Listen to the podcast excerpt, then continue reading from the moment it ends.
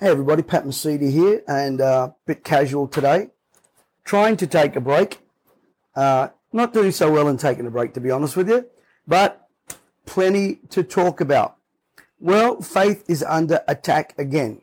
Now, in the past, I've backed Dominic Perrottet prior to him being elected.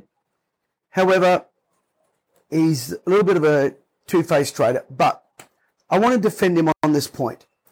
John Landis, John Landis, the CEO, came out swinging against people of faith again. Now, this man says that the only reason why Perrottet wants restrictions on gambling is because of his Catholic gut. I dare John Landis to say that about any other faith. Jewish people, Islamic people, I double dare you. I double dare you. And then he retracts it. Why? Well, he retracts it because it's convenient. But let me tell you what my, my Bible tells me. Out of the abundance of the heart, the mouth speak. John, you said the words, you meant the words, now the words are repeated, now the words are in motion, now the words are creating ideologies, philosophies, and anchoring people again. You know full well what you were doing. And for Dominic to come out and request an apology, well, good on you. This is what's going to happen even more so. The next thing I want to talk about is Novak Djokovic. All of a sudden, he's a hero again. So where are all the people that lambasted him? Where are all my so-called preacher friends who posted comments about him, derogatory I might add, because he stood by a principle. And now in time, we're finding that a lot of players are dropping like flies, or flies are dropping like tennis players. Not sure which one that is. And he kept his posture. He was an absolute class act.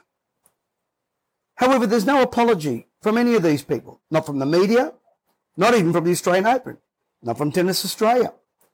They allowed 30 sick people, and you know what sickness I'm talking about, into the Open this year. What's the difference? I tell you what the difference was. An evil Alex Hawke and a despicable former Prime Minister called Scott Morrison. Uh, Mr. Morrison, you had so many titles. Do you want this one as well? You might as well take it. He could have had this last year. And please don't anyone tell me that Nadal didn't play, so therefore it made it easier. Maybe someone ought to have a look at Nadal and have a look at why he's not so well these days. The thing that takes the cake today is the World Economics Forum latest plan. I'm going to be posting a video up here uh, shortly, probably not here, but uh, during the next few days, of the World Economics Forum's new ideology. This is on their platform on brain transparency. And what it is, that through a set of headphones, they can read your brain waves. So your employer, or wherever you work, or whoever you're, you know, whatever you're doing, they can read the waves in your in your brain, and guess what? They can tell your mood. They can tell your behavior. They can tell who you're infatuated with. They can tell you if you're associated with people that are of not so good reputation. I wonder if they ought to try this on Bill Gates. Just a thought. or maybe, why don't we trial it on Hunter Biden and Joe Biden? Just a thought. I'm sure that they were there last week. And, and here's the interesting thing. Our great friend Avi Yemini debated some moronic uh, influencer uh, the other day. And he, this influencer said to Avi, well, out of us two, I'm the only one that was there.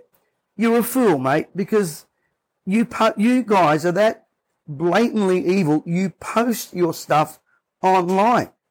And of course, the world and the mainstream media ignore it. Brain transparency. What happened to privacy acts that we used to have? And I wonder how they're going to get to your brainwaves. Of course, through a headset, they say, not necessarily a microchip, I might add, but through a set of pods that are being released. That's what the World Economic Forum's got planned for you. So what should our response be? I said to you this year, I wanted to bring solutions, not just complaint. Number one, here's the first thing for those of us that are people of faith. Jesus said that you're going to be persecuted for his sake. Just realize that's the agenda. That's part of the deal that you and I signed up for. So don't be alarmed when we're persecuted. However, we do have a right to also fight for our faith. So any political leader, sporting group, or anyone else that doesn't give you the respect that you deserve, my suggestion is you take your business somewhere else, be it Kmart with their non adherence to Australia Day, or whether it be a political party. When it comes to Novak Djokovic, the man has principles more than a lot of the preachers and denominational heads and Christian organizations, I might add, who attacked him. More than a former member of a Pentecostal church who was a prime minister and his mate Alex Hawke, who claimed to go to another mega church when it was convenient, I might add, when it was convenient. Now, I have friends that know Mr. Alex Hawke. This guy was a patsy for Morrison. How's it working for you, Alex? What is our response? Our response needs to be where our money goes and where our voting ballots go, and to stand up for what you believe. The problem right now is we have a church that stands for nothing and is falling for everything. This Sunday, there's going to be a very powerful message that I'm going to be sharing. Actually, I've, no, I'm not going to be sharing my very special VIP guest, Steve Penny, is going to be sharing on sandals. If sandals could talk. And the third one with the World Economic Forum, here's the answer. We're not complying. Don't buy into it. Don't even give it a second thought. Well, it's not the microchip. It's still about control. We should submit to authority. They're not an authority. They're not a biblical authority. They're not an elected authority. But we should never submit to control. And that authority has to be authority that is based on what is right, just, and what is also, if you're a person of faith, biblical. Hey, thanks for listening today and uh, more to come during the week. God bless you, everyone.